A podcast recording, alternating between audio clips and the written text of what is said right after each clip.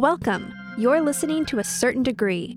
In this episode, Nick splits time with the writing and performing duo of Neil Arthur James and Dandy Darkly. Neil, a mild mannered Brooklynite with a dark secret. Dandy, a fun loving alt cabaret storyteller extraordinaire, who also happens to be a clown. Interestingly, they've never been photographed together. Hmm. Get to know Dandy and Neil to a certain degree.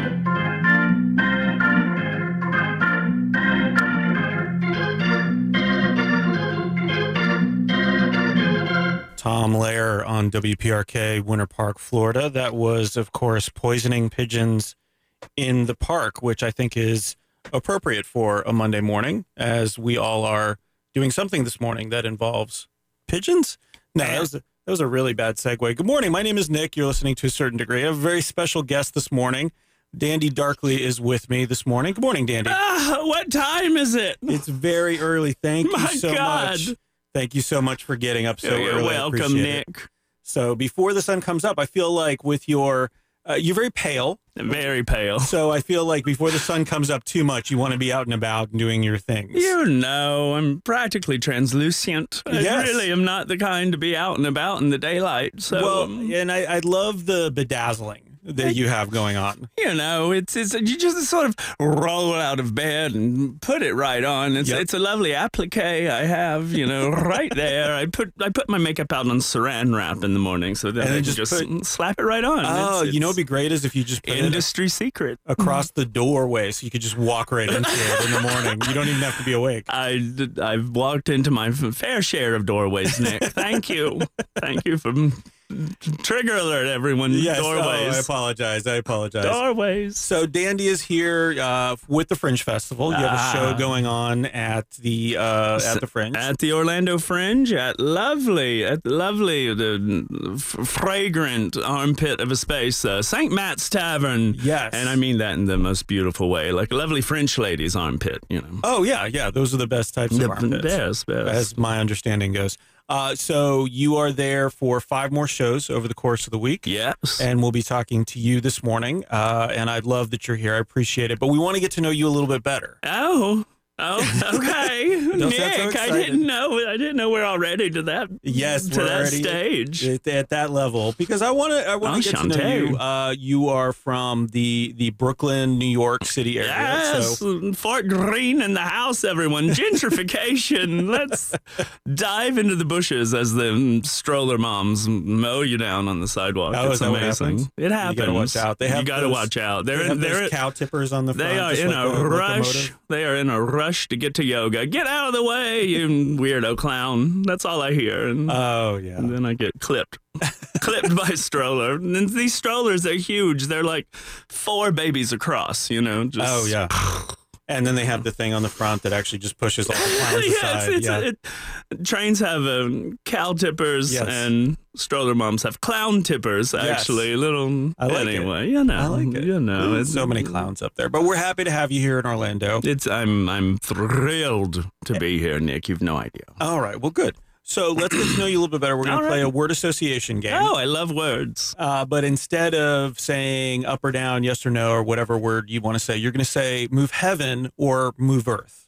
All right. So the idea is that if you're for something, it's move heaven. All right. And because what's better than that? I mean, if you really, if you really care for something, you're going to move heaven. no, absolutely. Moving earth is like digging. Yeah, right? It's just shoveling Ugh, things. ugh, dreadful physical labor. Whoever, my uh, God. Who would do that? Ugh, and moving heaven is so apropos to my new show, Mythmouth. But Mythmouth. we'll we'll get into that. We will absolutely get into that. All because I- let's love play it. your game, Nick. Okay. Ringling Brothers, Barnum and Bailey Circus. Ugh, Moving move, heaven or moving earth? move heaven. Yeah. I just found. I just. I was at the little uh, record shop. Uh, Reflux. What's Re- again? Uh, remix. remix. yes. Yes, remix. Re- reflex and would be uh, apropos as well. And lo and behold, I found an LP of Ringling Brother or Tingling, no Ringling Brothers and Tingling Bailey. Brothers is a different. That's circus. a different LP, yes. um, uh, clown music. So anyway, Oh, not to nice. digress, but I was like, oh, three dollars, I'll buy some clown music. So, how did you feel about the news that they just had their? I think they just had their last show. Yes, I actually watched the uh, watched a fantastic documentary about about the um, the end of the Ringling Brothers. Um, it was either that or anyway. It, I- it's uh, I'm I'm sad. You know, it, Mhm. there is a.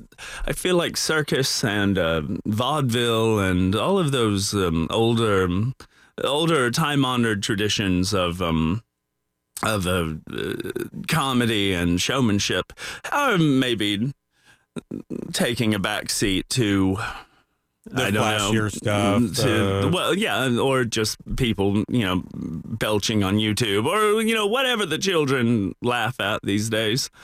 Well, But- storytelling too, to a certain extent. The uh, the tradition of oral storytelling is really the big. tradition of oral storytelling has indeed shifted. You know, um, I, I particularly in New York, I think there is a, a very much a focus on anecdotal storytelling. You know, Uh, how am I going to win the moth so I can go off and do yada yada? So. You know, everyone has their their oh true stories. You know, but um, I don't know. I, I, I love storytelling. My you know my, my grandfather enjoyed to, to spin a yarn. You know, and Mhm. likewise. So so, but definitely move to heaven for Ringling Brothers. I Perfect. sad about the elephants, but you know perhaps it was a uh, meant to go. I. All right. Yeah, Fair enough. Yeah, fair enough. How about voicemail? oh, move Earth, Move Earth. move Earth, Not so much. voicemail. You don't have time for that. I have no time to listen. I have no time to no time to sit there and hear about what resort offers are being given to me by Shirley, the perky robot on the other end of my voicemail. None. Oh, Shirley. Shirley the robot. Shirley the robot. Uh, don't call me Shirley. Don't Uh, call me a robot. Oh, that's a good point. How about colonizing Mars? Move heaven or move Earth? Ah, God, I feel like we need to better colonize Earth as it is. So I'm going to move Earth on that one. Oh, okay. So you want to try to perfect colonizing Earth first? We have interstates are- are you- falling on people. Let me see. I feel like this is a, a fairly controversial thing. Are you Earth first? I I believe I'm Earth first. Okay. All right. I this don't- is kind of breaking news. Uh, but I'm also very stupid clown. What does Earth first mean? Well, it's about. Did I know- just say that I'm like uh, in favor? Is that a Scientology thing? What, Oh no, no, no, no, no, no! It's just a. We're not going to any. You don't think we should go to any other planets? Oh, We'll stay here. We'll put Earthlings first. You know, okay, so I, I, I very much agree that there is the, and a lot of my show deals with Mars. Actually, that's the, there are aspects of, of the Martian landscape in Myth Mouth. Um, it's it's a it's this year's a, cosmic tales of sex and death. You know, Mhm. different different themes on each of the shows, but I do think there's so much crap happening on this little little marble that we're hurtling through the through the Cosmos, yeah. yeah through the cosmos on i think we really maybe should focus on focus on some things at home you know i know a couple people we could send to mars perhaps and That's a uh, good point. That might be a bad to- business idea. Is like, okay, we'll colonize it, but who do we want to send? mm, Right, like the best and the brightest. no no Or he's the the, co- worst in he's, the off he's he's as orange as mars but we won't get into that we won't it's too early for politics here It is. It is a little early. getting my blood all fired up let me have so, another coffee Dandy, when you were a kid, uh, if you were a kid, I should ask it that way. i was Okay, good. Uh, did you ever go to summer camp? And then, how do you feel about summer camp? Move heaven or move? Oh, oh, summer camp.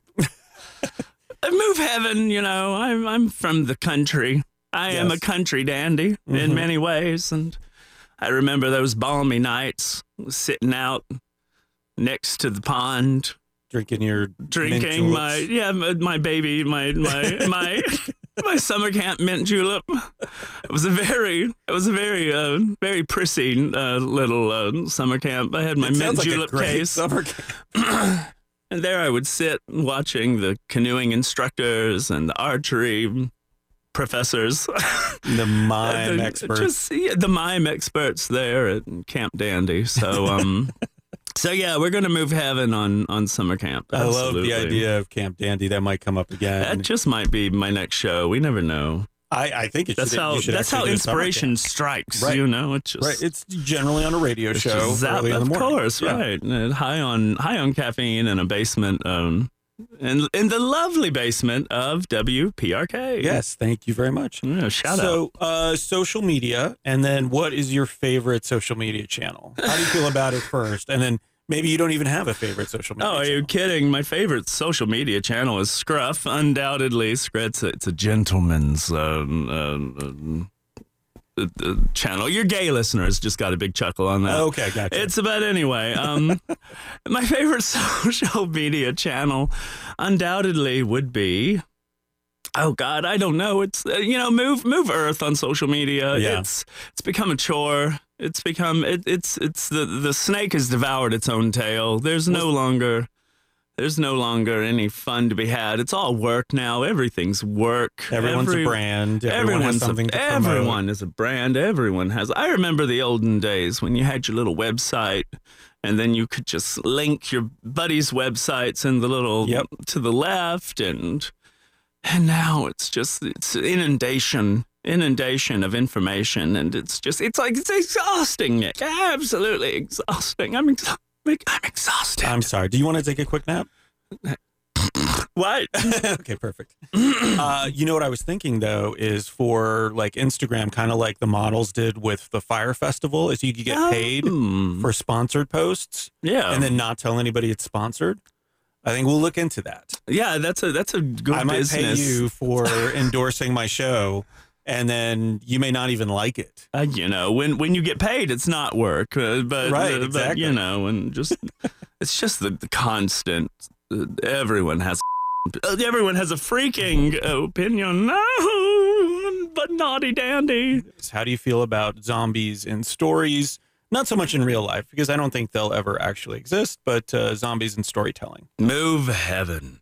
Oh, you like them? Yes, zombies. Uh, well, zombies as as a as a whole have been an excellent um, metaphor from all the way through. Uh, you know, the, I mean, starting with uh, George Romero and his his wonderful. Um, his wonderful universe of, of the undead that he's created, you know, the the zombie as the consumer, just blind, you know, blindly trying to get into the shopping mall for Right, uh, right. for Dawn of the Dead and and other ones. I actually have a have a story in my in my collection. It actually didn't make it into my book, but it is from my original, my first solo show, Dandy Darkly's Gory Hole, and it's called Bitten, and it looks at. Um, it reimagines the HIV epidemic as though it were a zombie plague that hit the gay community. Oh, uh, and then looking at how you know zombie acceptance and zombie pride and that sort of stuff. It's an early it's an early dandy story, but um, so the metaphors are a bit heavy-handed, you know, Mhm. they're not the light touch I have now. But still, it's um, I love zombies. Yeah. I think I think I would. I would either be eaten very quickly, or I would be, mm, you know, probably um, a, a local despot or something, you know, there to um, rule the zombie apocalypse with a lace with a lace uh, with a lace glove you know Oh, perfect. an iron fist inside a lace and glove Oh, I like how the lace is on the outside. you know it is That's nice. All right. How about, and this is coming up uh, here, one of your other stops on the Fringe Festival circuit in San Francisco. It's going to Mm. be uh, pretty big, uh, or it's already pretty big. Driverless cars. oh goodness move move uh move heaven for a for a driverless car please Just get in, just, tell just it where get in take you. tell it you know just surprise me even you know just it's and like the we're I'm, off the, the I'm feeling lucky of Oh, Google. Yeah. absolutely. The Russian roulette. Oh, we're in Russia. I don't know how Yeah. we got here, but driverless car, move heaven. I'm all for it. I like that idea of just kind of being, it's very zen. I'm just going to end up where I'm supposed to go. Oh, The yeah. car will take me there. Yeah, I'm as blind as Helen Keller, too, so I can't see a thing past. Uh, past the uh, past my shiny fingernails so i'm more than happy just to sit back and and let let technology take over I was wondering why you kept touching my face. So Yes, that's why. well, so It's- I it's I want to be able to see you. I had. I just wanted to touch you. How about okay, Consensual touch. Speaking of consensual touch, uh, how about public pools? Oh. Move earth, move water, get it out Get of away. it. No, and public pools are wonderful as long as there are no children, and it's just big burly men wearing the skimpiest little speedos possible. So I'm I'm in favor of those public of those pools, types of but uh, public pools. Got it. Uh, Uh, so coming down to Orlando, uh, theme parks. How do you feel about theme parks? I love theme parks. Actually, I love themes. It really depends on the theme of the park, I suppose. Maybe uh, I don't know. So ABBA, if ABBA one and of the ABBA themes. theme park would Yeah, be amazing. We should look Um, into that. I think that's I have a- to say, my uh, my dear husband at home um, in Brooklyn, he lived in Portland, Oregon for quite a long time, and there is the strangest theme park there. It's called the Enchanted Forest, and perhaps some of your listeners uh, are aware of it. But it's this labor of love theme park that's off in the woods outside of Yeah. Portland, and it's uh, it's sort of just a, a beautiful beautifully bizarre retelling of all of the Grimm's fairy tales with like kooky animatronics and uh, uh, like a little stage, you know, tiny little roller coaster. But it is, it's been, it's, it's one of these things where you would expect to come and find like this decrepit, destroyed world, but it's so, so lovingly taken care of and everything. Oh, really? We, oh yeah, we had a wonderful time there. It reminded me very much of my childhood growing up in the South and going to so many off the beaten path kind of uh, like like See Rock City, of course, Rock City. There's this wonderful underground lake called the Lost Sea that we Mhm. would go to, and glass bottom boats with blind catfish, you know. And uh, I think uh, as much as I, I do love theme parks, I love the big ones. A lot of times, uh, you know, a lot of Americana exists in those off the beaten paths, the local, ones, yeah, sure. local, local destinations that mm, don't exist as much anymore. It's a shame. Now, for the Enchanted Forest, uh, and this would, I think, appeal to you on some level. Was it the like true retelling of the Grimm fairy tales, like the really dark and twisted stuff, or was it sort of the more? It was a wee bit sanitized. Okay, you gotcha. know, I mean, myth, myths and legends like that have always existed to keep children from, you know, drowning in the pool or to keep kids, you from know, getting from lost yeah, and getting stuff like lost that, yeah. and or watching Lost? oh, lost. Still heartbroken about the end of that one. But golden age of television, there's just so much to consume. Yeah. Um, and I am an avid television fan because there is a lot of very good TV on right now. Uh, no dandy yet on television, but soon I hope. Soon, yeah. I Well, this will be the springboard. I think being on the show will yeah. be the springboard. Oh, you know, I think this is the start of my of, bigger and better things. of my of my radio career. Everyone, I certainly have a face for radio. Same here. Ah, All right, a couple more questions. How about uh, cursive? So states are requiring it again. So you and I more than likely have to learn it Oh. When we were kids. Oh, of course. I, And I now- move move heaven for cursives. Right. You know, I mean, it's uh, How else are you going to learn the word flourish? flourish. How Yeah. else are you going to be able to pin a, a lovely correspondence? A thank you to a friend for a oh for the lovely, for instance, the lovely gifts you gave me. This uh, Nick is the most generous host. He gave me this morning. My Little Victims, a realistic dismemberment action kit of little just just destroyed Little little little characters little that you can- characters and I and you will be receiving a handwritten note from me Aw, as a, as a thank you and how else would I be able to do that if without cursives Without cursive. without you know it's like a it's world without cursive. yeah, we don't want to live there. life It's is more than just Zapf Chancery you know Uh, so you are very pale, as I mentioned. I'm you are lovely. Yeah Uh, well, the- of course Well, the, uh, the you put a lot of time and effort into how you look. So what I was curious about is I put do you- time and effort maybe not a lot but uh, you know uh, how do you feel about the beach? Oh gosh. Awful. Move move earth, move the sand, move it Move it away. away. I just the beach. It's so hot and so sandy Yep. and there's so many children at the beach. There's There children quite a few. everywhere these days. There's Yeah. more and more and I just I don't know. Not many children at your shows, though, right? No, no, no. My shows aren't really meant for the children. Although I have been contemplating a children's show, a kids' fringe show. Dandy Darkly's. I don't know the beautiful darlings. Who knows? I I need to um. Once we uh, clear up some court matters, when I can be near children again, then perhaps we will. Uh, Perfect. we'll we'll do a children's That's show. the time to do it. Certainly not at the beach, though. All right, one more question, and then I'm going to turn it over to some past guest questions. They have written questions for you, and you get to choose Oh, if you want pink or green, which question Oh, you want. well. But let me ask you this: cobbler, move heaven or move earth? Mm. Oh, you the know. dessert, not the. Well, no, I was saying. I was thinking move heaven for both because I am a bit of a portly, uh, a portly pontificator, and so I certainly enjoy a lovely cobbler, be it pecan or apple or a plum cobbler, perhaps. But also, I am a fan of shoes. I have quite big, chunky heels myself, so. Ideally, a cobbler who could create a cobbler would be um, Oh. someone, you know, the, a cobbler double threat, perhaps. Oh, would I didn't be, even think um, of that. You know, like a, I, I do believe that would be absolutely move move heaven for for both shoes and pie. Perfect. The cobbler, cobbler. Uh, okay, so what would you like, pink or green?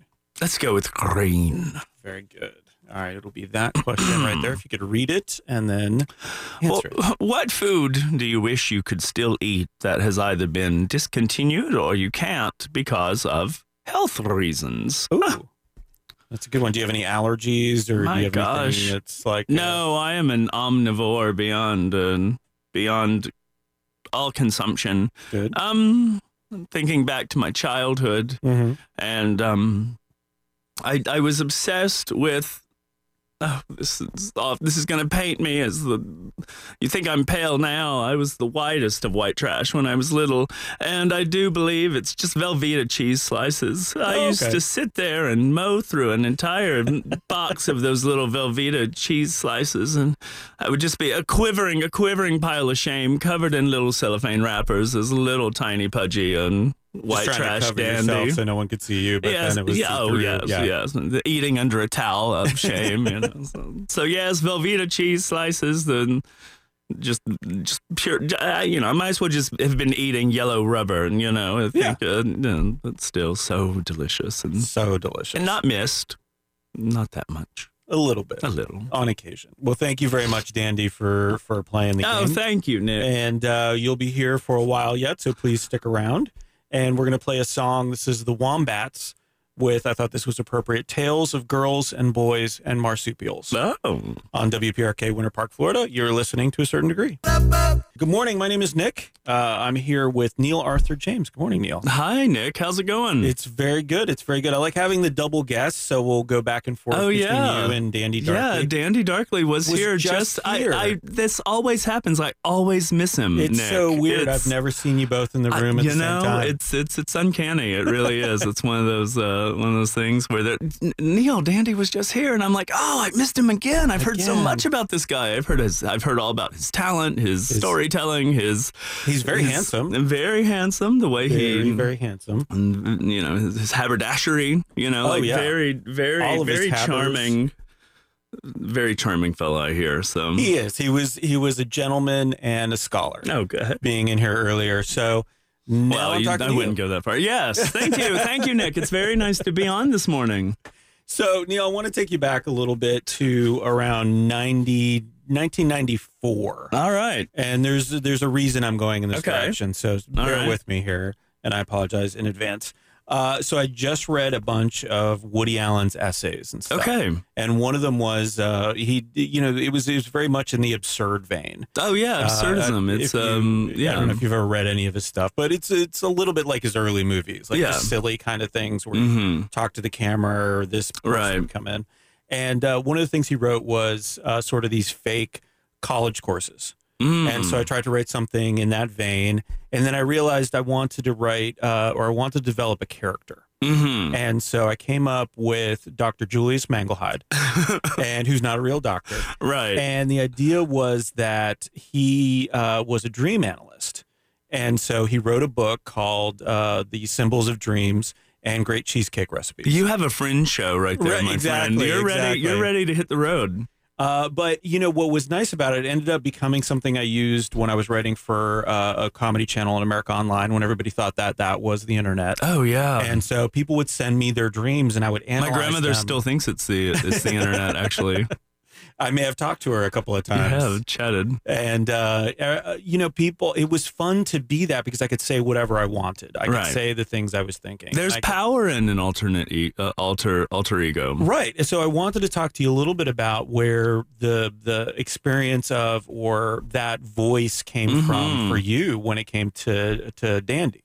Yeah. So, um, Dandy Darkly came. uh, Well, first, let's. Um, growing up, uh, I'm I'm a I'm a out and proud homosexual, gay man, queer, even as the kids say these days. Um, and uh, growing up in the rural South, I'm from a very small town in Northwest Georgia.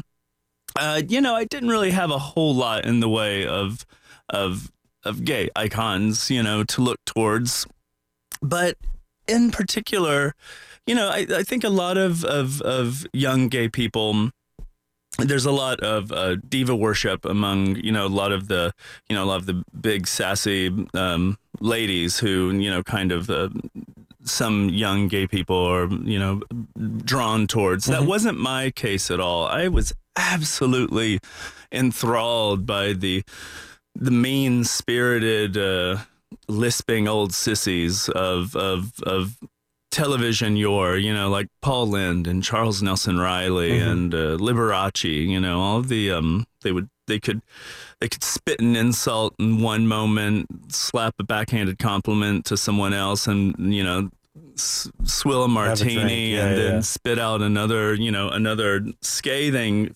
hilarious insult, you know, and and they all spoke with this sort of a um sort of secret language you know through their through their um because they had to have a veiled language of a coded language of their own you know on television winking and nudging and and as a little kid i just for some reason i was so drawn to these kind of mean mean old fellas but also kind of fabulous and funny fellows as Mhm. well you Oh, know yeah.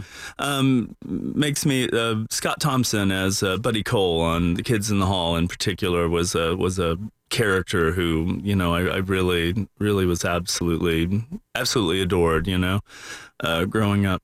And um and so that little fella um, that little aspect of of of Neil you know was kind of tucked away in there this sort of fascination with that.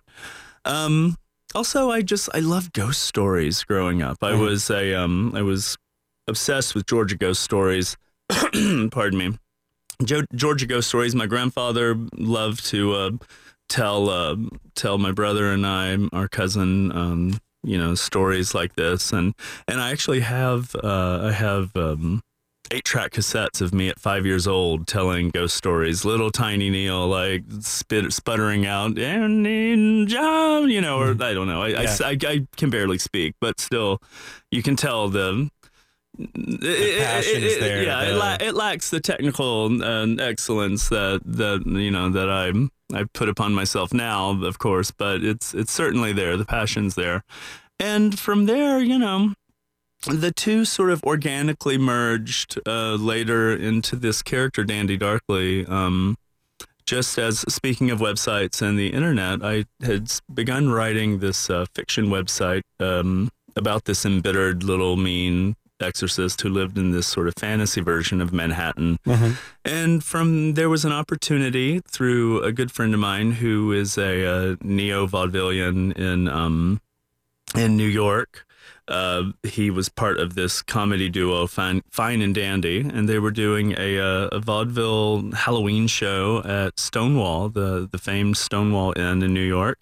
And that was October of 2010. And he was like, "I love your website. I love your writing. You you mentioned that you have a, a theater background. Why don't you just perform one of your stories as Dandy Darkly?" And so, I you know cobbled together a Mhm. little um, a little this sort of like little steampunk dandy clown persona and then uh, Dandy was born at you know at Stonewall Inn that night, and it's just sort of taken off since then. It's been it's been really rewarding too, just kind of finding these two avenues and being able to sort of twist them together into this little beautiful knot of a of a weirdo who's always kind of been hiding in there, but just and desperately desperately wanting to get out. And what I like about, and, and you know, I'm going to see the show tonight. So Myth Mouth is your current show. It's Yeah. the Orlando Fringe. Mm-hmm. Uh, you have uh, five more chances to see it. So Five more shows. Monday, Wednesday, Friday, Saturday, Sunday. Yeah, yeah, and we can go over the times. Yeah, yeah, absolutely. But uh, you know, if somebody's familiar with the Fringe already, or if somebody's not, I think this is the perfect opportunity to go and see a couple of shows. Oh, absolutely.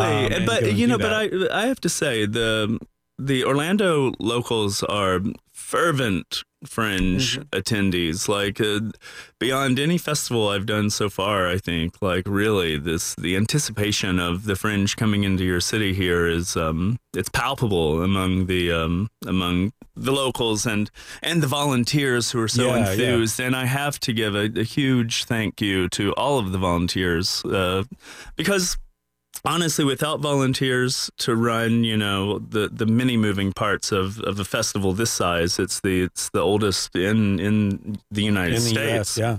um you know it, it, simply it would collapse you know so it's really you know you, you have the producers and you have the performers and everything but ultimately it's the people who are literally there just opening the door for audiences to go in or you know doing some of the most thankless things you selling know? the stuff. Yeah, yeah, yeah. and my hats off to every single volunteer Well, it's good because you've been to quite a few Fringe festivals. Yeah. You've done quite a few. You've done Edin- I've, Edinburgh. I've, yeah, I've done the Edinburgh Fringe for Yep. the past four years. I've taken a new show every year, and it's it's kind of grown on its own. And um, at least my my I'm, my work has is what I mean. Um, and that's just been an insane experience. You know, it, it's it's the largest in the world. It's uh, over three thousand.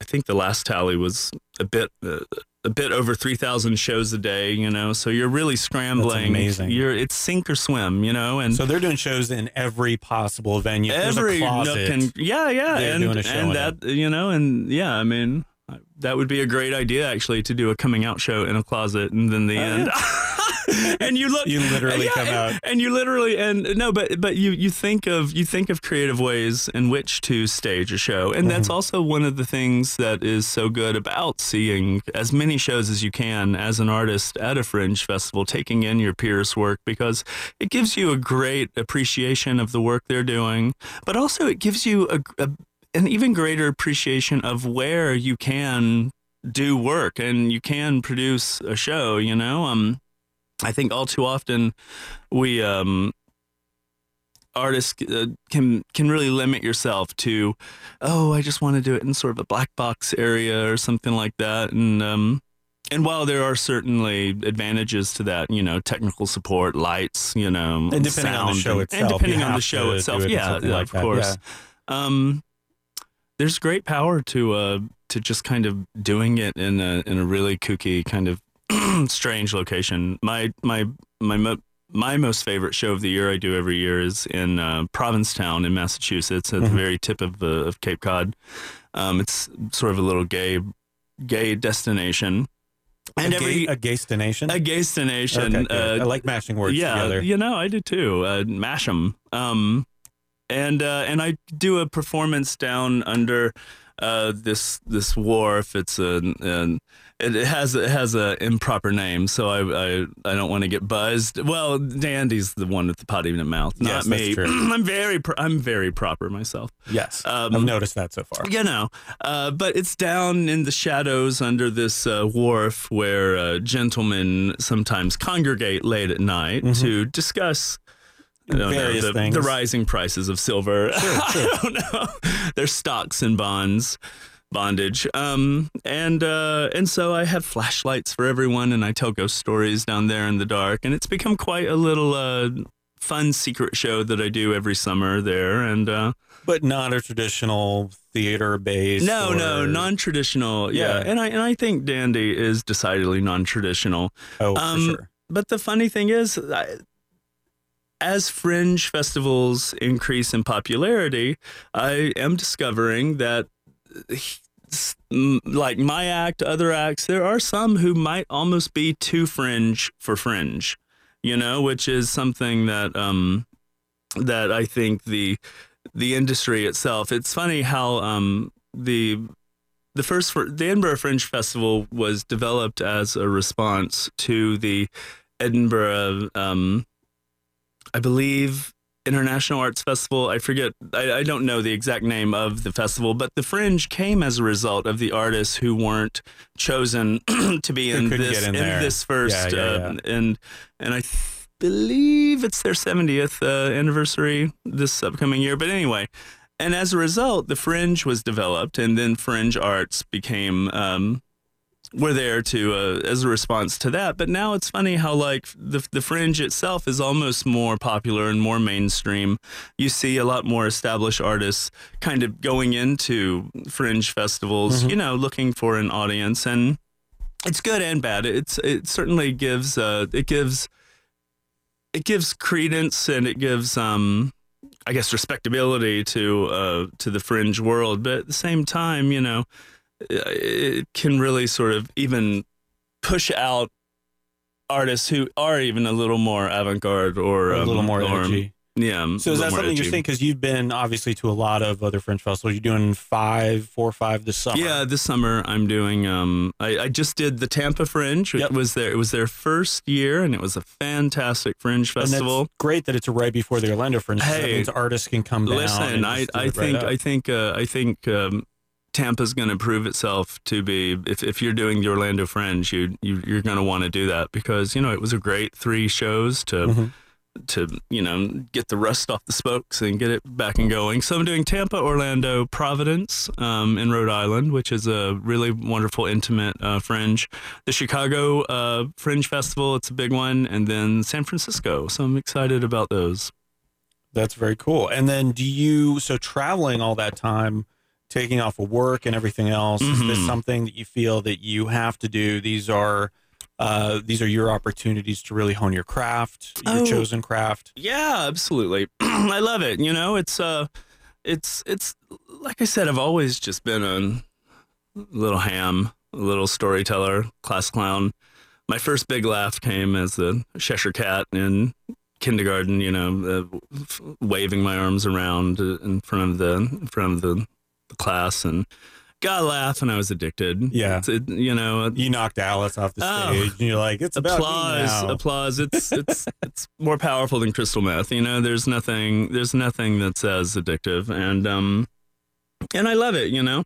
And yeah, taking taking work off can be, you know, eventually I hope the the plan is that, you know, this is full time work sure. and but you know right now it's it's it's it's the I'm doing the epitome of of the solo show everything you see costume writing the the backdrop I made you know my little hats shoes it's all um it's it's it's really a one man show and it's uh and it's really rewarding you know because I can be a bit OCD in terms of like hands on, you know. Right, I think it's like literally I'm, I'm, gonna have to have someone break my fingers to finally just be like, let to us, be able to let it go. Let us take to, care yeah, of this yeah, yeah. this portion of it. And, so and when you, you and Dandy go over there and plot your next thing, you know. So so when you get signed to your big TV deal, because again, after doing the show, oh, that's obviously course. the next step. No, I, I, I, the, I, the producers are upstairs waiting for me to creep out of this, uh, out of this basement, out of the basement, out of the basement into the light. That's what into I would the say. light. Yeah. it was dark when I came down here. It's going to be light when it's when we when we ascend. Wonderful, wonderful. All right, so why don't we do uh, another song? I wanted to play this guy, and you mentioned the kids in the hall. Yeah. Uh, so Bruce McCulloch is one of my oh. favorites. I got to do it. Uh, actually, I got to do a class with Kevin McDonald, but Bruce McCulloch's uh, album, Shame Based Man, I don't know if you've ever heard it. No. Is fantastic. And it's very much in the same vein as spoken word, mm-hmm. but with mm-hmm. music in the background that goes with it. So it reminded yeah. me a lot of your show. So I wanted to play this particular track. Uh, it's called Daddy's on the Drink. Mm. And so this is Bruce McCulloch of uh, The Kids in the Hall. I look forward to it. All right, very good. Neil, we'll be back with you in a few short moments right after the song on WPRK, Winter Park, Florida. You're listening to A Certain Degree. Bruce McCulloch on WPRK, Winter Park, Florida. That was from Shame Based Man, Daddy's on the Drink. That was great. That was a lot of fun. That was fun. I'm I, back. uh, I can Uh, relate. Oh, nice. Uh, the fringe is a lot of, of drinking as well, you know. Oh, okay. Oh, you can relate in that sense. yeah, I can. necessarily Yeah, not. your dad is a. my father wasn't an abusive alcoholic. No, no, no. okay, very good, very good.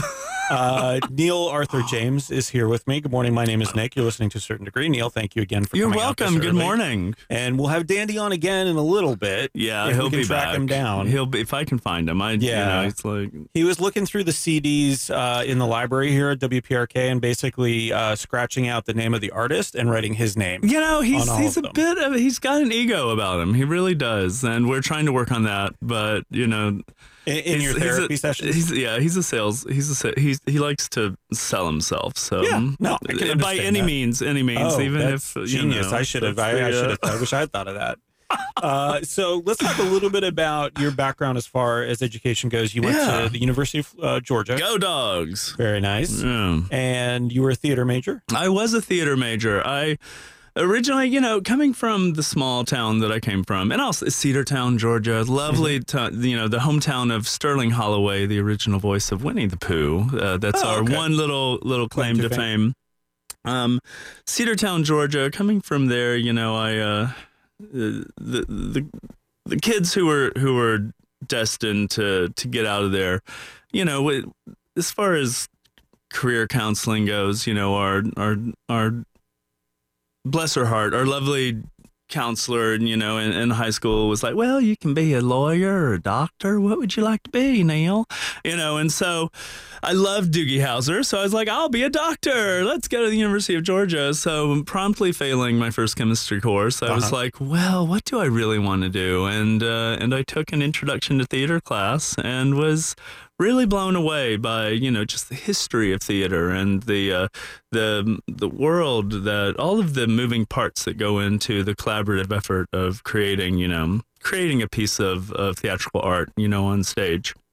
And so the uh, the program there was uh, at the time I, I, I can't speak of, of of what it is at this point um, but at the time it was a very classical classical theater program. Um, the actors were encouraged to uh, to to take a lot of the design courses as well. You know, uh, set making, uh, painting, and costume. Uh, costume classes, which has served me fantastically in terms of you know I'm my own costume and cobbler and you know backdrop, Everything else, uh, yeah. all of it.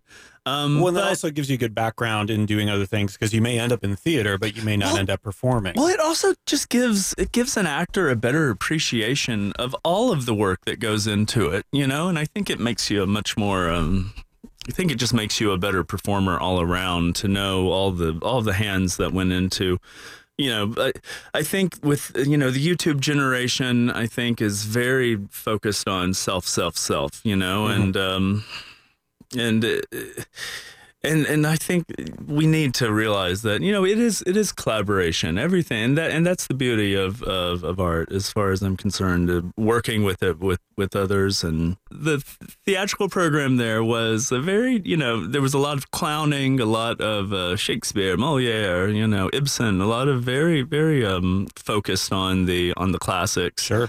Um, but they had a fantastic study abroad program in Italy, studying the Commedia dell'arte, and uh, I went off to Parma and studied with the Commedia um, clown master Antonio Antonio Fava for. Uh, you know, the the world came to uh, came to Georgia in 1996, and I headed off to Italy and uh, had a wonderful summer studying clowning, and um, and th- and that really has influenced the character of Dandy, and you know his his physical movements, his you know body postures and posing, and and um, gesticulation as I perform. Um, and I think that's also just part of the of the organic process in which my writing voice, um, my interest in the occult and ghost stories and uh, fantasy and those sorts of things, paired with clowning and uh, and you know a very sort of bombastic classical um, Mhm. persona that that Dandy kind of uh, inhabits on stage. Uh, you know, as opposed to well, he's a clown. He's a clown, but it's also um, people are often people are like, "Are you a drag a drag queen?" And I'm like, you know, I, Dandy isn't a drag queen. If anything, I think Dandy's a drag king. You know, which is, I. Uh, it's funny because uh, there's a lot of um, uh, the world of drag is is not limited to the the gender of who might be performing a certain character. I know some really fantastic cisgender, which means uh, uh, you know the the the sex the gender the sex your sexual identity that you were born as is the one that matches up. So I'm a cisgender male playing a drag king character. You know, mm-hmm. sort of a, a, heightened version of of a um, of sort of a, a this going back to the, the, the brilliant old sissies that I so idolized, you know, growing up, like sure. like Charles Lynn, uh, Charles Nelson Reilly, and Paul Lynde, etc. And um, and so you know, my my training there at the University of Georgia certainly influenced all of that, and the very um, the very um, sort of stuffy, very classical, you know, theater program. When you have that dichotomy too of a of a clown, which you wouldn't expect to be doing something, performing sort of a a classical sort of character or classical sort of uh, mm-hmm. uh, performance. Mm-hmm. So that's a lot of fun for you to play with as well. Is it is a lot of fun. That, you have that persona. You might have people expecting a certain thing once they see your poster or once they see your picture, or once they see you oh, in yeah. person. I have to say the best compliment I can ever get after a show is someone coming up and, and I've heard it many times. They're just like, I had I had no idea that's what it was, you yeah. know, because there's a lot, you know, a, a, a, an image is worth a thousand words, you know, but Dandy Darkly has five thousand more words to actually add on top of that once once the performance once, there, once yeah. the performance begins and um and you know people do come in with a lot of expectations of what a clown does you know and and in particular lately with the the the, the terrifying um, the terrifying spree of, of, of creepy clowns. Oh, clown running running across the. Uh, when you've got the, the movie world. coming out in uh, October, November, the It remake. Yes, the It remake. Yeah, which looks really actually it looks legitimately scary. It looks really scary. I know. I'm, yeah, I'm afraid of clowns. It's funny, I, people because that's that's always some people are like I'm afraid of clowns, and and and and honestly, Dandy wherever he is in this studio, he's he's probably one of the sweetest clowns but clowns are pretty pretty spooky. You know, there's it's that it goes back to it's. Um, I had a I had a reviewer in uh, Edinburgh last year. She I I think she was a student reviewer. I don't know, but she wrote that like um, she was like, why does he even need the costume? Why does he need need the the makeup and everything? He's he's he's just a great storyteller without all that. Why does he need it? And uh, I need it because you know, um, and this is one of the major themes of of the show Mythmouth. It's it's looking at the tribe and how we've always had these people who kind of lead the tribe in terms of their ceremonial capacity for the people there. You know, the the vestments that our our priests uh, our priests and shamans and spiritual leaders wear. You know, the things that the the pageantry and the and the hats and the costumes and the makeup. You know, it, it's like it's like a tribal mask that that we wear, and particularly for for gay men and women and, and the queer community you know we, that's why you know our, our gay bars are our, are our churches you know it's our places it, it, it's sacred places which god forbid uh, which is why the the tragedy at pulse was such a such a gut wrenching thing. Uh, and and that was felt across the world when that happened you mm-hmm. know? And because those are our places of worship and and the people who don these wigs and heels and everything there are uh, there are uh, our spiritual leaders in many way you know?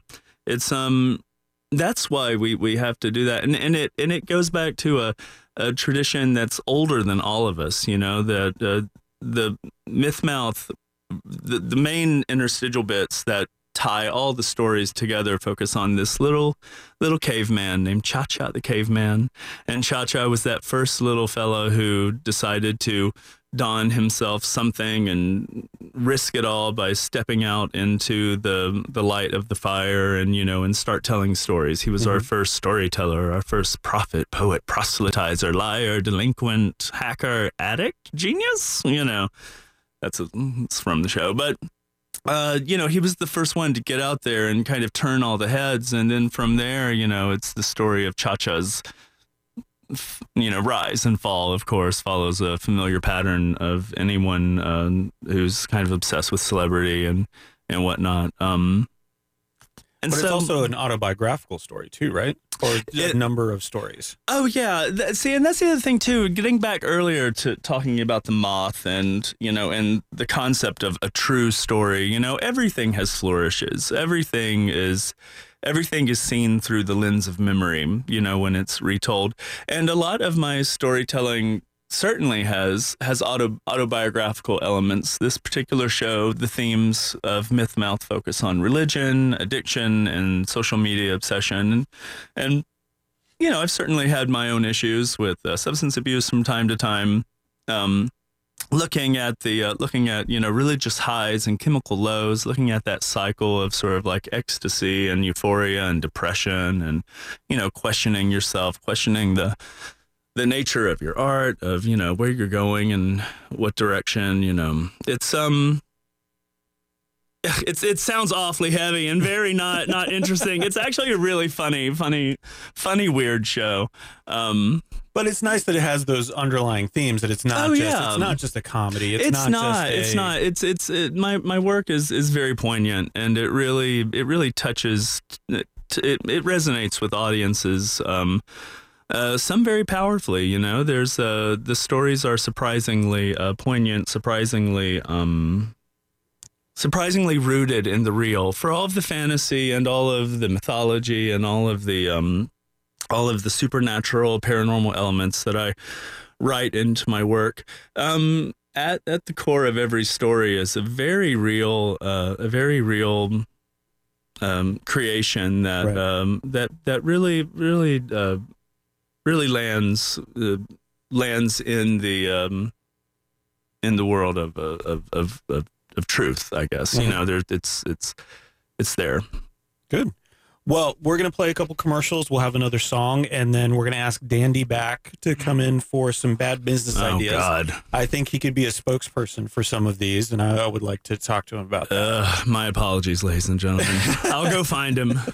All right, very good. Uh, Neil, thank you very much. You'll be back too, and uh, we'll talk a little bit more about the show. But if you're wondering, uh, dandydarkly.com is the yeah. is the place to go. Uh, Absolutely. to learn more about Dandy, about Neil uh, and about when you can go see Dandy. Yeah. For the most part, uh, yeah. at one of his shows this week here in Orlando. So you're listening to a certain degree on WPRK, Winter Park, Florida.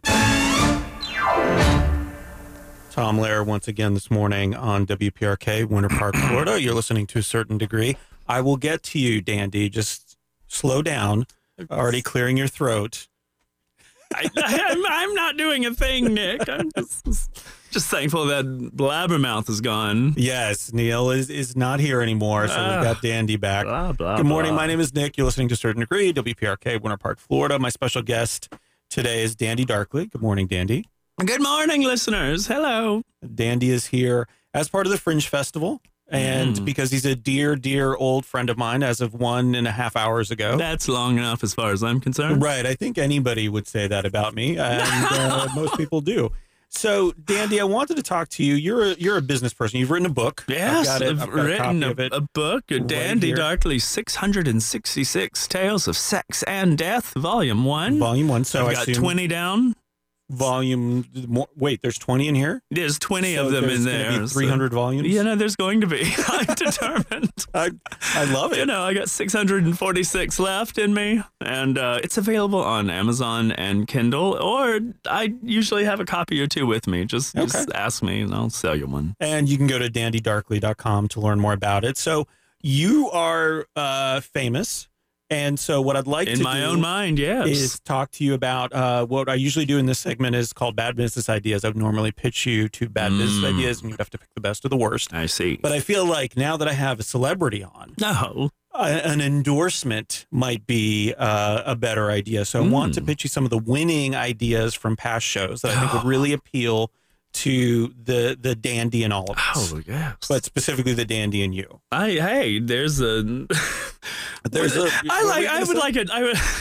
I, I like a little dandy and everyone actually. So I thought so. So, Dandy, the first idea uh, was there's a company in Japan, which, Oh. let's face it, they're on the cutting edge of everything, yes, uh, including the sex weird stuff. robots, all sorts of things. Yeah. So what were they? They were doing uh, 3D printed figurines of uh, uh, loved ones who've passed away. Oh my goodness. So smaller, not full size, yeah. Okay. but smaller, little statuettes and things like And that. I'm then, of course, the macabre part of me immediately thinks that the you know how they passed away. And is there Right. could it be like a, a death mask sort of a sort of situation? There? Oh, that would be lovely. So what I was thinking is not so much to do those because somebody's already doing it. yeah, you- it's But- been done already. Mm-hmm. But you know, on. the the figurine would just sit there, right? yeah. Unless you hired our company, which is called Bring Out Your Dead. So ah. what you would do is give us access to your home, and what we would do is move it around Oh my goodness. and spook you out. So one day you're going to get a glass of lemonade. There's Gamma under the sink where you keep your vodka, I love it. and maybe you're getting into the shower, and there's Uncle Mortimer watching you. So And- yeah, and you don't know where it's going to be. So it's spooky. It's like they're still there with you on some level, I- haunting you. So- I, I not only endorse it, I would be happy to be the one sneaking into people's homes and putting their dead relatives I, in, this is in, why I thought it would in appeal. to you. precarious places. But wait, before you answer, there's right. more. Well, okay, so oh, that's okay. bring out your dead. I'm always overly enthusiastic. no, no, no. I love it. I, this is great. Maybe you want to endorse all of them. I, Uh, so, Dandy, can we all agree that grave robbing is bad? Grave robbing, well, yes, it's it depends on how many gold teeth are in there, but yes, yes, it's it's awful, it's bad. I, What about grave borrowing? So, what how do you we- mean? How do we really know what your deceased friend? So this is uh, again, we're going to the deceased uh, is going through. What are the, how do you know what they're going through unless you walk a mile in their shoes Right. in the ground? So what we would do is create a, a final besting place, or or you could call it coffriends. Oh. Yeah. And so you would share their last journey. So we'd set up little cameras and stuff, and maybe you could sit in the coffin with them for a little bit, just to see what it's like. That's beautifully Yeah. morbid. yeah, I thought you would like that. I do like that, although I am a wee bit claustrophobic. I have okay, so say. maybe this is So I really think the the I, maybe yeah, rather no, than the. but a fan of being on camera. So you know, it, it- it's a give and take. I mean, I would suffer. I would suffer through an, an I would suffer through a crippling bout of claustrophobia just to have Just it put on on the camera. internet or something. You know, right, with, very you know, it's it's the we we live. the- Humanity lives now to be recorded. I mean, uh, if That's a good if, if if there's not a camera or a microphone in your face, what's the point, Nick? There's no no point. But I I I. Do you have any more pitches or the I do. oh, yeah, I'm just wondering keep about the coming. other six days and 22 hours that I'm not on the radio. Uh, I'm very depressed now. oh, that's Uh, do you ever binge any shows on like any of the streaming services like Netflix or Hulu or anything else? uh, I. Uh, Dan, did you have time to watch TV? Because you you're know, always out in the hall. I'm always so busy. I'm just being pulled in every possible direction. Probably got Hollywood calling You and I agents just, and- uh, it's mainly protective child services, Yeah, but, okay. uh, There's but that too. otherwise, no, constantly on the go, go, go, go. Um, well, I'm just so one of the things that I, I struggle with is I, I do like to binge shows, but then I don't have anybody to talk to while I'm binging it. So we'd create a company called Binge Stinge, which would Or allow Binge you Buddies. or Binge Buddies. That's an even better. I knew I was talking to the right person about this. yes, and you could have people come over and watch movies with you and then maybe they could spend the night and just hang out yes, and because they may not have any place to go yes. so this might actually tie into the fringe festival tour Yes. where people need places to stay us, us gay people have it already have that. It's called a hookup app, Nick. and you, you okay and so there's even there's there's even a euphemism. Uh, chill and Netflix is Oh. uh, is an actual i think literal netflix and chill Netflix. Oh, I well, guess you do it oh, the Nick, other way. you seem to know uh, more Yeah, about this. i mean i read it on the internet Yeah, on mhm, some I see. level. I see. uh, we talked about summer camps earlier yes. Oh, So one of the issues I have is they have all these summer camps now. Like when we were kids, it was basically one kind of summer camp. The well, two. There was the Yeah. Andy. yeah, Dandy there was, Camp, uh, and Unleaded. then and then uh, and then just regular non-fabulous summer camp. right, so, just yeah. super boring. Uh, but now they have you could do film making, you could do acting, you could do uh, basically working with animals, Oh any number of summer camps. Why do But- parents push their children these days to figure everything out by the time they're eight years old? Right, I don't. But here's the thing: Animal don't husbandry at animal seven. husbandry camp, I think, is not as popular. Time to it milk should old be. Betsy. This is just a trick to get us to work on the farm, isn't it? Mm-hmm. Yeah, no, that's a good idea. And awful. What they don't have is something that will teach them some real world things that they need to know. So, for Yes. example, I want to create a, a camp. It's called uh, Snappy Campers, Snappy Cap, uh, that would that would teach them like how to be and how Slytherin. Like, so for example, how to lie better. My daughter is terrible at lying, Oh. and I feel like that's a skill she's going to need. Yes, absolutely. It's in And- the in the future of this world, She's going to need to be able you, to do. are it very going to well. need to know to uh, covering your tracks. These are some of the, the things you would learn at this camp. Yes. Uh, finding a person's weak spot. It sounds like a jihadi camp. Like they'll send you off for like homegrown terrorists. Is this uh, No, is this no, no, no, no, no, no, no. Now, somewhere in the Ozarks? There would be uh, a class about ninja throwing stars.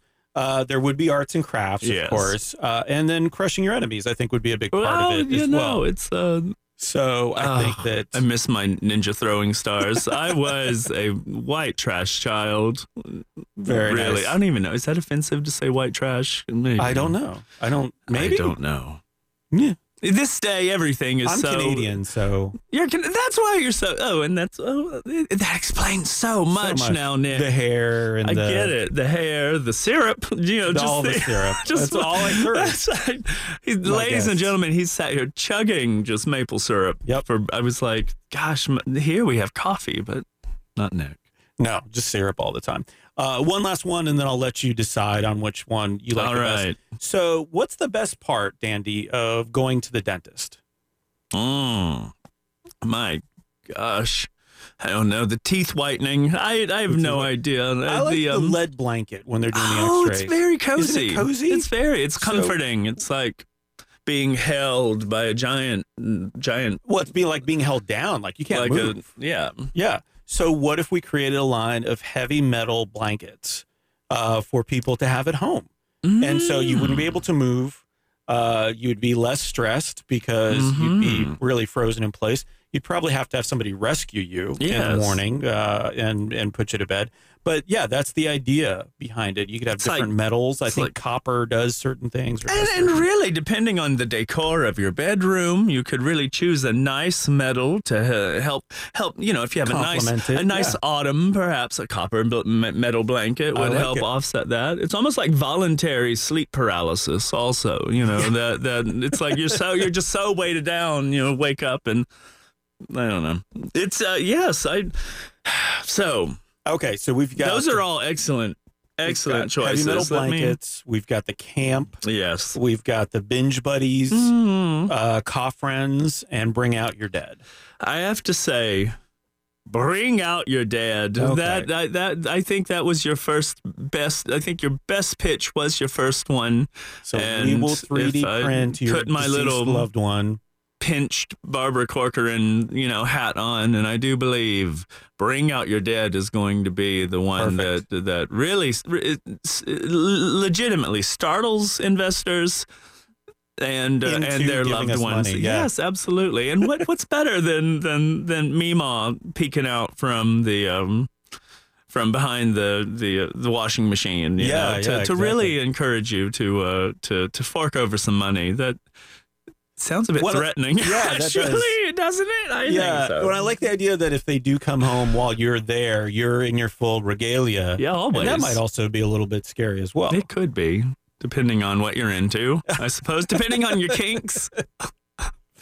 I like that. Okay, well, thank you for that, Dandy. We're going to talk to you a little bit more uh, again in a little bit. But before that, we're going to play a song Then Neil's going to come back. We're going to talk about the writing process and how music comes into it. I'm Mm. fascinated by this with the show. Oh, absolutely. and then will you join us again and do a quick uh, excerpt from Myth Like, Mouth? If I must, I will. You I- must. oh, Yeah. I will absolutely.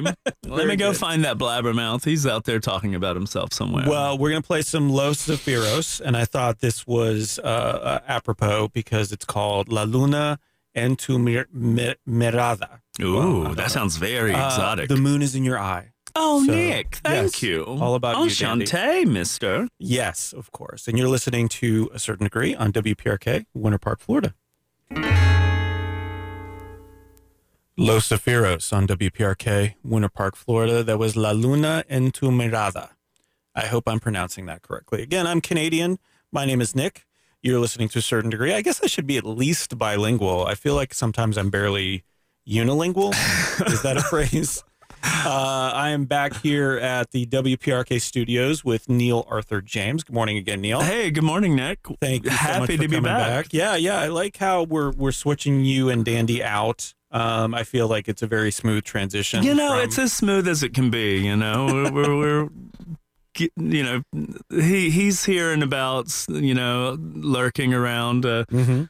Almost like to bring out your dad. Uh, uh, uh, Right. uh, Oh, you uh, heard pitch. that. I was listening through with Yeah. a glass to the wall That's outside, and um, you know, he'll just pop up every now and then, and um, and you just have to kind of roll with it. right. Yeah, Right. yeah, yeah, yeah. That's good advice. That's good life advice. It is, you know, when when life when when, life when life gives you a, a Uh, flourishing pontificating uh, drag clown, you just just make lemonade. you make him some lemonade because you want to keep him happy, Absolutely. and he's obsessed with lemonade. Uh, I wanted to talk to you a little bit about the writing process. Yeah. I'm always fascinated by how people do this, and you've really evolved your style and your voice over the last few years. hmm um, in two ways. Um, obviously, you've been performing uh, every year. So you you mentioned going to uh, the Edinburgh Yeah. Festival. You've been doing a new show every and year. also and also just the nature of the uh, Edinburgh Festival. Um, you know, it's it's a month long festival here. The uh, the Orlando Fringe, I believe, is a couple weeks. uh, yeah, a couple weeks. Um, but you know, whereas here, like you know, I have seven shows. Um, you know, it's it's really trial by fire of, over in Scotland because it is um, you're literally doing like 22 or so shows back to back every day. Um, you know, uh, one day off is a blessing. You know that I give myself in the middle so I can try to catch some shows that I might have conflicts with. Um, right, right. uh, unable to see. But you know, and so doing a show that many times affords itself so many, uh, a lot of um, discoveries. You know, uh, about yourself, your stamina, about just the stuff. You know, what you're creating and what you're producing. Um, and so you know, it's it's it's great. And then it, and then it it it, it makes coming to um, coming to a festival like like Orlando even that much more um, uh, rewarding, I think, because um, you know when you do have a day off, you know, between two shows, it's like, oh wow, this is awesome. I get to now go and enjoy the festival a bit more than I'm able to, you know, at some other at at, at that at that gargantuan uh, meat grinder of, Of of a festival. Yeah.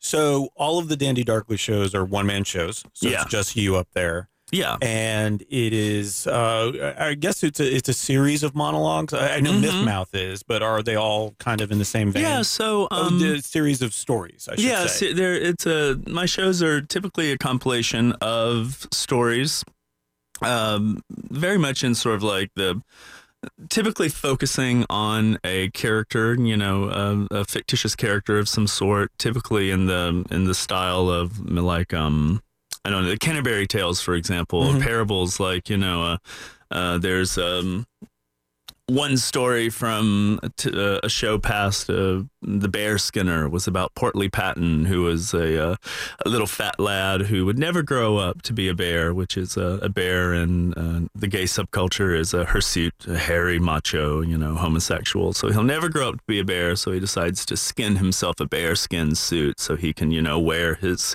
pelt around, you know, to acclimate into the the subculture, you know, and Another one uh, looks examines um, uh, for instance, uh, Captain Chad, this very mean little pirate who lives off the coast of Fire Island, and he guts himself a mermaid, you know, in order to win favor with the with locals there. You know, so they're very macabre and very funny. Um, but they're very focused on particular character, the character's flaws, and uh, and the the character's uh, successes, and uh, and despite all of the um, all of the frivolity and the fantasy, they're very much grounded in in reality. A lot of the stories. Um, so the stories that you're pulling from, I, I, know with Mythmouth, it seems like a lot of them are uh, existing stories that people may know yeah, uh, uh, Cha Cha you mentioned earlier. Yeah, Cha Cha the cave. Yeah, so so for this show, I have a the the themes of myth mouth, and and it's play on on the term meth mouth, which is. Uh, uh, you know the awful uh, rotting of teeth once when you once you start to smoke yeah. crystal crystal meth, and I, am not laughing about it. It's it's awful. It's an awful side effect of of an awful awful addiction. Uh, addiction. Yeah. Um, but it's also the term myth mouth also kind of looks at um, looks at lying, you know, lying and telling falsifications and telling uh, telling tall tales and half truths and that sort of um, and, and just the sort of tall tales that, that kind of go into any sort of religion or any sort of mm. folk tale, you know. Um, the the stories look at look at focus on religion and addiction. Um, and our obsession with social media as well. And so uh, there's a story about Persephone. Um, she's Persephone played as this kind of uh, junkie, sort of junkie version who's of herself, who's the um, she's just out of ostensibly a rehab, but mm. you know that's her returning from hell back to uh, the mortal plane to you know no longer the queen of the damned. She's now back to uh, back to being a, a, lowly flower, you know, goddess of spring, and so. Looking at that ancient legend through the terms of returning to your small hometown after perhaps you know having a more uh, more um, a bigger experience, a, a bigger like experience in like a big city or yeah, something yeah, yeah. like that, and also the kind of uh, the kind of uh, judgment that comes with that whenever you come back to your hometown, and then you have to kind of go through all of the rituals and all of the all of the things that go with the um, with that whenever you return home and and so then it's kind of the you're you're going home and how do you tell the story over and over again of what you did and right why you're back. exactly. And, so and, I, and I think dandy yeah and i think dandy might be giving a little excerpt of that particular story homesick uh, later. And then there's another story about laika the little russian space pup and the and the secret uh, the secret mission that she was on uh, which also inadvertently plays really nicely into the whole uh, Russia America um, kerfuffle debacle, debacle, oh, yeah. debacle that we're in right now. word for it. And that uh, and that story is called True Story, and it's very much in the vein of a classic tall tale, where you know the uh, the, the the preacher proselytizer at the front of the house is trying to convince his flock true this really happened you guys you know that no matter how much how much more ridiculous you know space cats and egyptian pyramids in outer space and the planet mars talking about mars earlier like you know the more and more and more ridiculous it gets you know you just gotta believe it though you gotta believe it. And then the last story is called hero's journey and for that story, I, uh, I, I, I, have always loved the writings of Joseph Campbell, and so I, um, I took the traditional um, formula of the hero's journey, um, but I put it into a sort of a, a, Tokyo social media dystopia framework, and it's a character named Hero, and the journey is of this fella, uh, Professor Jeffries, who's this very prim and proper uh, professor who, from the very start of the story, you realize that he might have a virtual reality addiction issue with his obsession with social media and this um, horror movie that he's very obsessed with. It, and a lot of my characters and themes um, come across uh, they, they pop up in several shows like mm-hmm. across the way so that you know what people who come to see my work can expect some characters from other shows to pop up um, but if you haven't seen another show it's still oh yeah yeah you know yeah. absolutely it's it's it's it's there for um for that. So the character of America's sweetheart, who is this, uh, she's a she's just sort of a tertiary subject in this particular story, but you know she's she's been in other shows uh, representing as as this sort of um, uh, uh Hollywood starlet who's a, you know a scream queen and whatnot. But the main focus is on Jiff and his addiction and uh, his his following Joseph Campbell's um, hero's journey, right. you know, his descent into the underworld, his battle with temptation, the monsters there, coming back out on the other side, receiving a gift from the goddess, and then back to the start of the cycle, which is the uh, very basic uh, layout of Joseph Campbell's. Um, uh, uh, Dandy's so much more fun. Well, Neil, no, no, no, I know, I know. I, no, I really enjoy this because you know what I like about I this, put I put a I, I really do put a lot of work into these silly little stories. You they're, know, they're and, not silly at all. And but... it's and I, and I think that is what really surprises audiences the most when they come to see this uh, this sort of mincing, uh, you know, profanity spitting, uh, rapid fire pace performance uh, by this little drag clown is really the um, really the the intricate levels and layers that are woven into these stories as people are listening right. and and getting pulled into it uh, and segue into pulled into it through the music and sound right. effects also right. that uh, that I weave into these stories as well. So let me ask you this about the writing process and what I really appreciate and and is that you're you're making them accessible. The stories are accessible in two ways. One mm-hmm. is that they're with these familiar themes or these stories mm-hmm. we might be familiar with. Yeah, I think everyone um, is, you can relate to these because a lot of the themes are so universal. You know, right. these are uh, these are well, these are stories we've heard. Before. Yeah, they're they're folk legends and stories yeah. that have existed in cultures. Um, you know, regardless of ethnicity and and, right. and background and uh, and religion, and they they are the the hero's journey is a uh, it's a it's a it is a, a, you can a see cycle. In Star Wars. Yeah, oh, absolutely. And it's the it's, Odyssey, mm-hmm. whatever. It, it, it's it's it's almost always the same, but retold or recast or seen through a different way, mm-hmm. it really brings that up. Yeah. So, as far as the writing process goes, do you sit down? Are you? Let me ask you this: Are yeah. you listening to music when you write? No, no, I'm so not. I it. I do not really have a musical bone in my body. Um, I uh, I but I do I do enjoy rhythm and pace and yeah. and and and um, and uh, the ability to pull words out or go very fast and staccato. Yeah, yeah, you know, and and and and so I when I when I write these stories, particularly, although I, I, will say, as now going in, this is my fourth show I've produced. Um, I know now going into them, I have I'm I am gaining more of an idea of oh, I wonder if we could do a little tat tat tat, you know, like drum thing or a lovely yeah. little piano flourish here and there, you know. But for the most part, I'll write these stories. I will have a um I'll have a pretty definite idea of of rhythm and pace, and um, you know where the quiet moments are going to be when I'll just come in very close to the microphone and say a beautiful little thing, or very bombastic. You know, Dandy will be, you know, really gesticulating and yeah. getting into it. Um, and then we'll we'll go uh, with my musicians. I have. Um, uh, several musicians who I've collaborated with uh, over the years. Um, uh, Adam Tendler is an incredible uh, pianist. He's a contemporary uh, pianist based out of New York. He has done this. Uh, he did this amazing tour in his early career, where he toured all 50 states.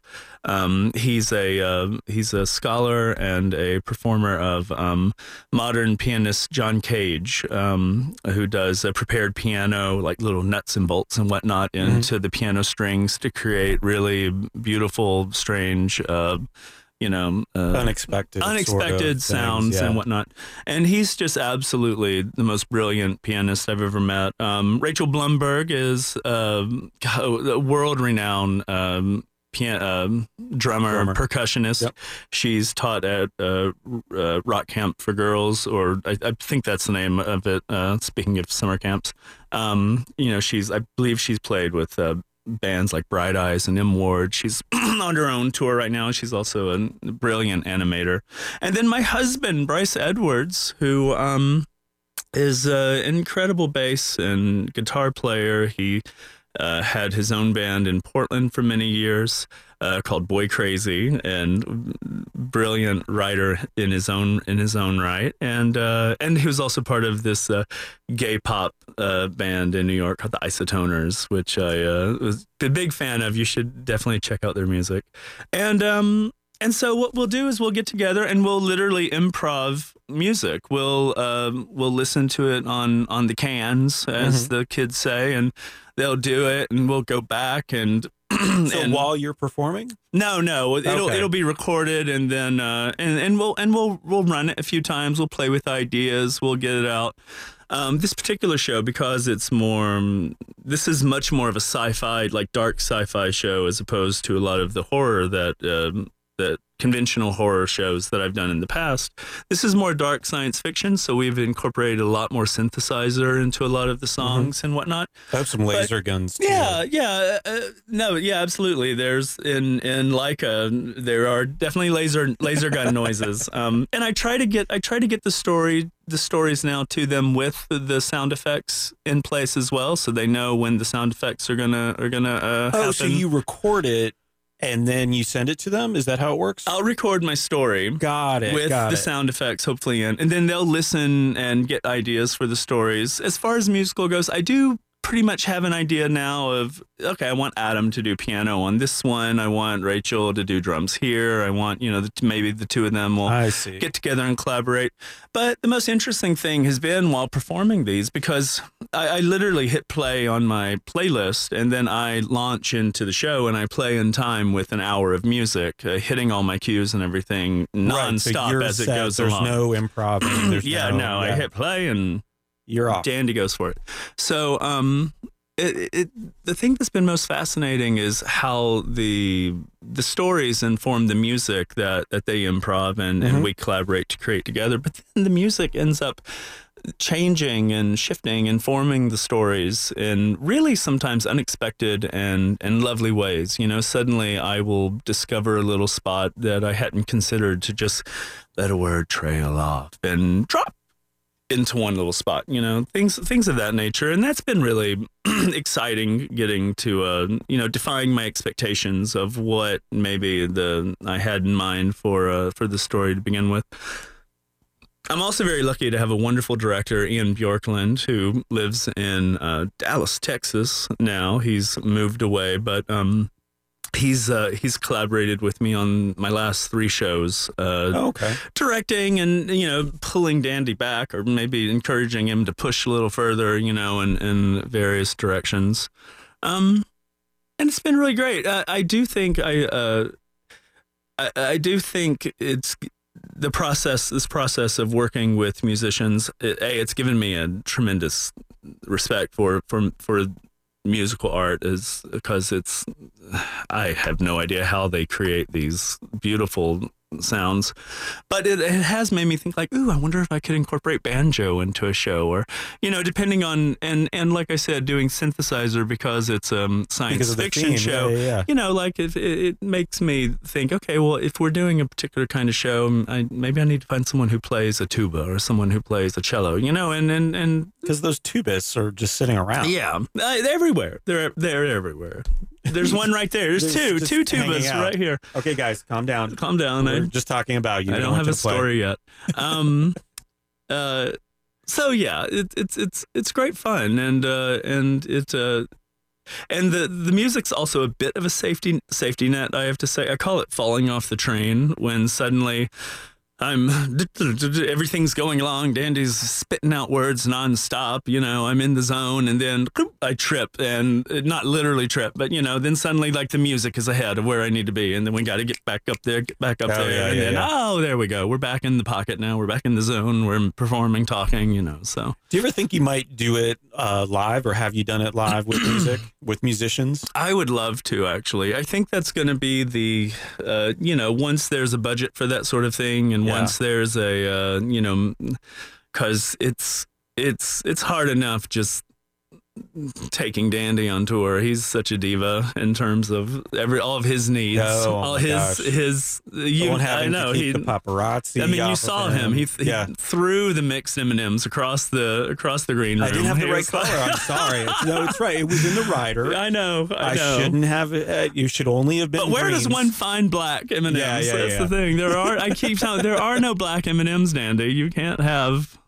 Just the black ones. And he throws a fit every time. So Every time. So let me ask you this: If you were to give uh, somebody who's writing who wants to perform uh, some advice, because what I'm hearing is a lot of collaboration. yeah, So I, I, I tend to think one man show, and I think okay, it's literally you tell the musicians what you want.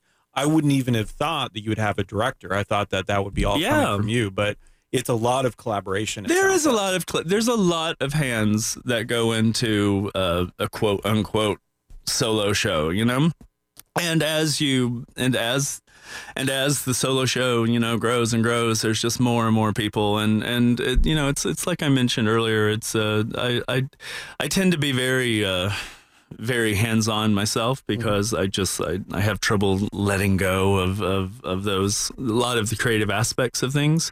But doing doing it has has opened uh, I think it opens up a performer to um to new ideas new things of that nature. You know sometimes an outside voice can really help uh, can really help uh, Mhm. inform um inform your work in the best way possible Well, speaking of your work, let's ask Dandy to come back in, and we'll do a short two-minute excerpt. What, is, what does he want? What?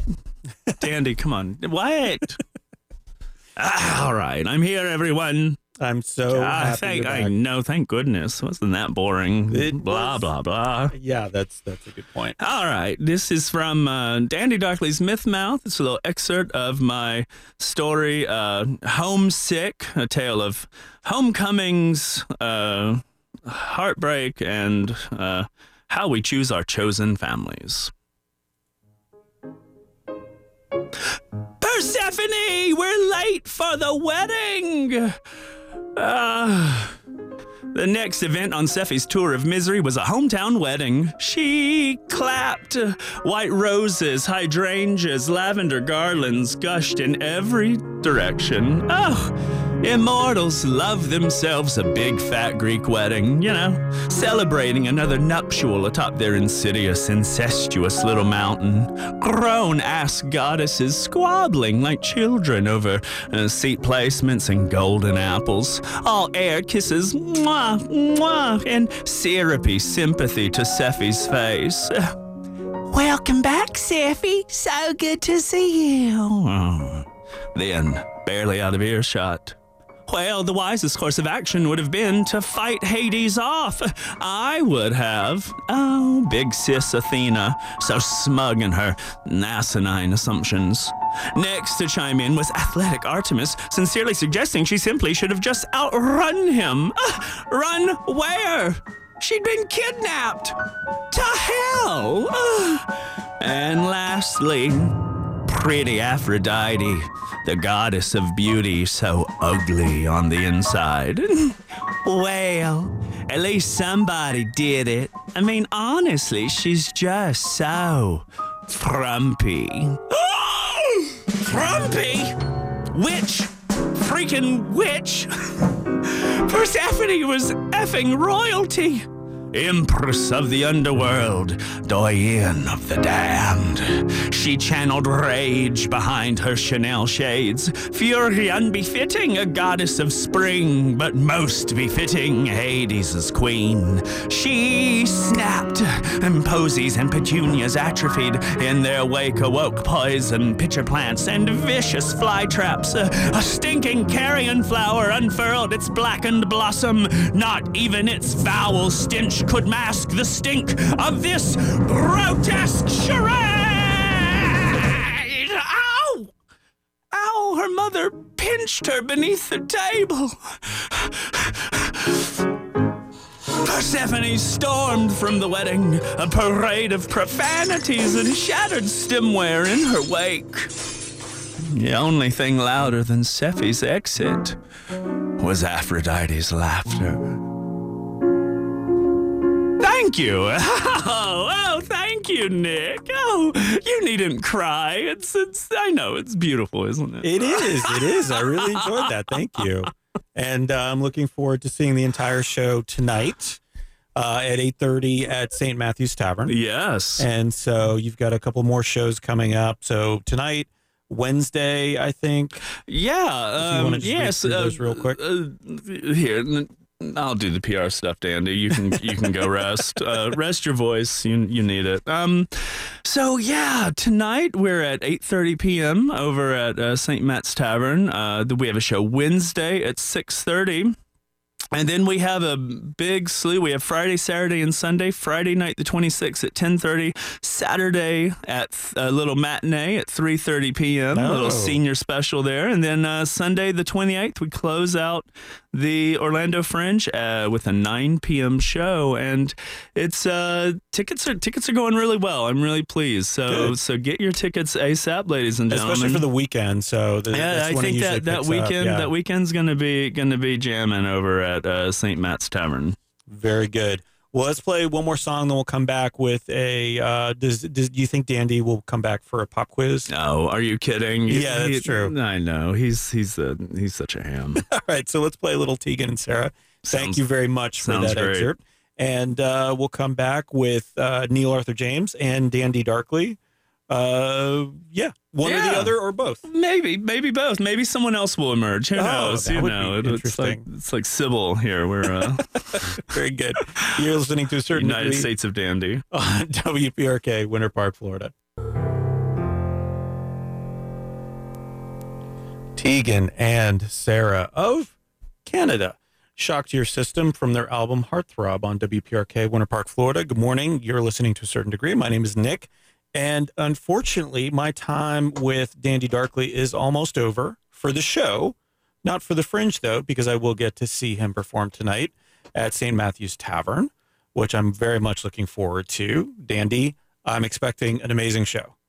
I think it's going to be great. Okay, perfect. Yeah, you know, we're going to kick it out of the park tonight. Dandy, before you go, though, I want to get you, you know, sort of up and running for today and and really Good thinking. morning, So, ladies and gentlemen. Uh, we're going to do a pop culture and current event quiz. oh my goodness. Yes. All right. So you will be not be graded on this. You will just be judged. Hey, is, I I, I face judgment daily, so you know, bring it, bring it, Nick. So- I'm not afraid of your words. Oh, okay. Very good. Uh, so Netflix had an issue. I don't know if you heard about this, but they had uh, Orange is the New Black was held for ransom. The new season was held for ransom. Somebody had a copy Oh. of it, and they said, "Give us money, or or we'll release it on the internet." That's You hear about that? ugly. So Disney is now going through this as well. So what are they ransoming, uh, or what do they want as a ransom for not releasing the movie early? Is it a a huge sum of bitcoins? Is it gosh. B a live action match mashup of Mulan and Hunchback of Notre Dame, Gosh. I- or C a redo of the Star Wars prequels? Oh, nerds. Jesus Christ. Girlfriends. Is there a D? They just want no. Um Oh, you know what? I feel like the most useless thing that these nerds, mean internet nerds want are bitcoins. Yes. No doubt they want bitcoins. They are, and no one knows what movie they uh, are ransoming. And no one knows what the Caribbean. bitcoins are either, but they Well, definitely true. they definitely want uh Is that true? Do they really want A bitcoins? bunch of money, yeah. Oh, they yeah. want some cash. Oh my god. Uh, so this is the oldest story in the book. Man meets woman online. Right. They go to see Guardians of the Galaxy 2. Ah. She texts during the movie, and the man sues her. How much uh, did he sue her for? Was it $17.31, the cost of the ticket for the 3D version of the movie? Was it $17.31 plus $1 million in emotional damages? Or did he sue her for a second date? Men are, are absolute pigs. So no doubt he sued her for a second date. Sure. And you know, I, I would imagine that. And, It was and it was for seventeen dollars and thirty one cents. Oh, he, he was I doing missed- it to make a point. I missed that one. But couldn't you imagine some doofus being like, I am important enough. I'm going to see you. And you have to come out on the second date yeah, with exactly. me. I, I, I wouldn't That's what I want to win in court. Put, mm, Uh, put let's go to. France for a moment. Starting Ooh la la. October first. Yes, Enchanté. it's it's very interesting what they're doing over there. All photos that have been retouched starting on October first right. have to have a little like almost warning label on them because they've been retouched. My uh, or you're going to face a fine. What other body? Mon Dieu. Right, exactly. Uh, I think that's French. I, Yeah, sure. Sounds like it. Uh, what other body image rule will go into effect later this year?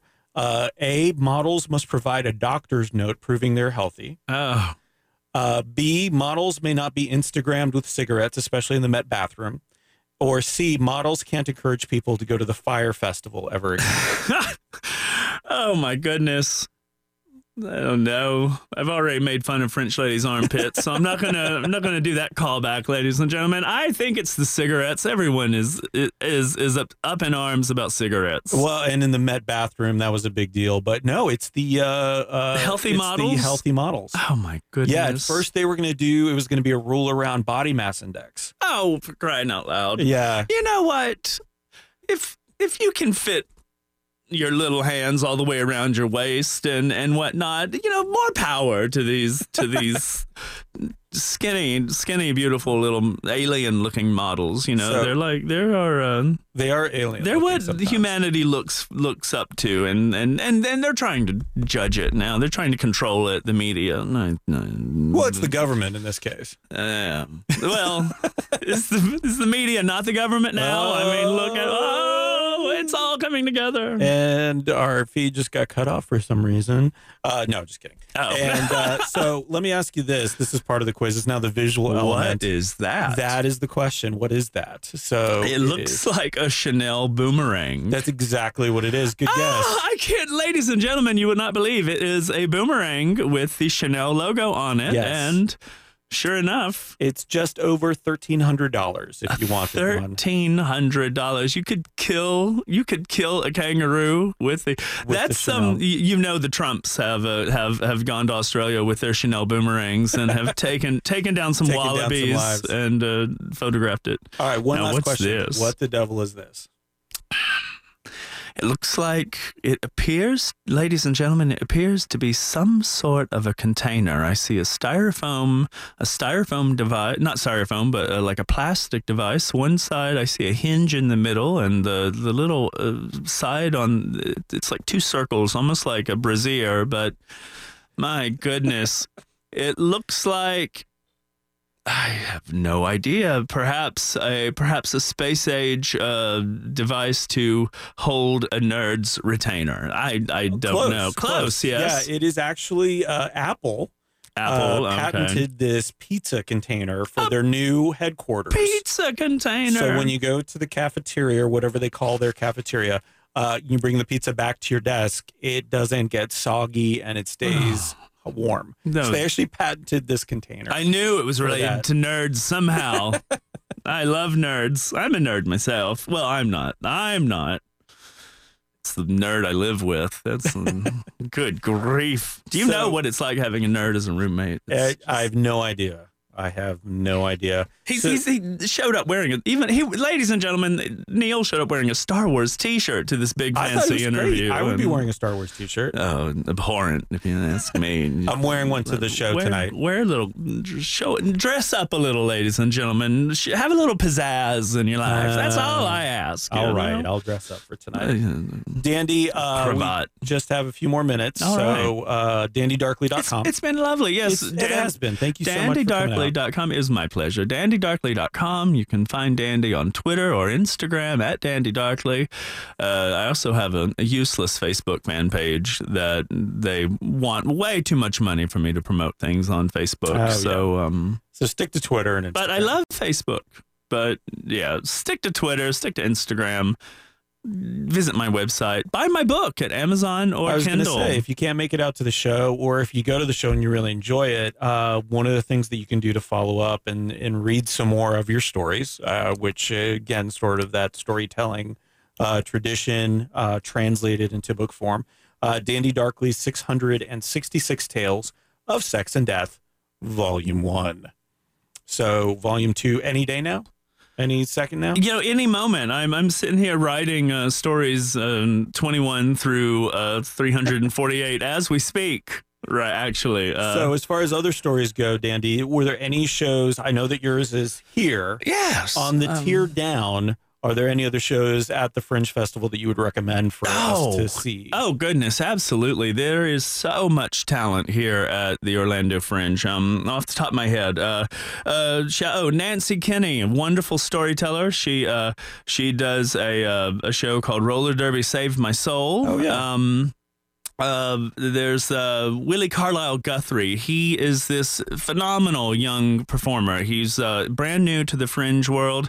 He's a storyteller. He has this uh, this folks folks uh, folk show called There Ain't No More: The Death of a Folk Singer. He plays this folk singer from his early days playing barn dances to possibly his own death alone in a cabin somewhere. But he, this kid plays banjo, harmonica, uh, accordion, guitar, Oh, uh, wow. uh, fiddle. He does mask work, puppetry. Like it's it's really I, I highly recommend that. Oh, Peter Michael Marino, a New York City regular, also Orlando Fringe regular here. He has a show called uh, Show Up. Uh, Ryan Adam Wells is a fantastic um, storyteller and uh, and guitar player. He his song uh, his show is Beers About Songs. And finally, um, uh, oh, Tasty Monster Productions. They have an excellent um, uh, historical drama called Falkland, which examines the Falkland conflict.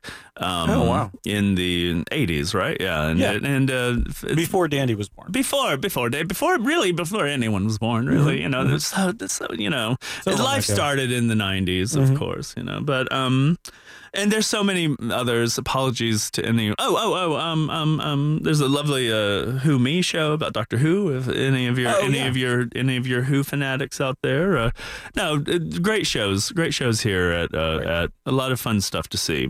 Perfect. Dandy, thank you so much. And uh, we will see you soon. We'll see you tonight. Thank you, Nick. Thank you, listeners. Have a wonderful, have a fringy day. You've been listening to a certain degree on WPRK, Winter Park, Florida. And that's the show. Thanks for listening to a certain degree. If you'd like to learn more about Dandy Darkly, visit dandydarkly.com. Watch some past shows, buy a book, it's the internet. This episode was brought to you by a certified bad business idea called small potatoes. Tiny houses are great, but what if you could have your very own tiny food truck? We'll convert your Prius, Civic, or other small car to serve one thing, and probably still be road legal. Small potatoes repacked compacts with impact that you can't subtract and will attract eye contact as a matter of fact, and occasionally interact with vanilla extract. We're working on the tagline. Gastrointestinal tract. Have to work that in. Learn more at toacertaindegree.com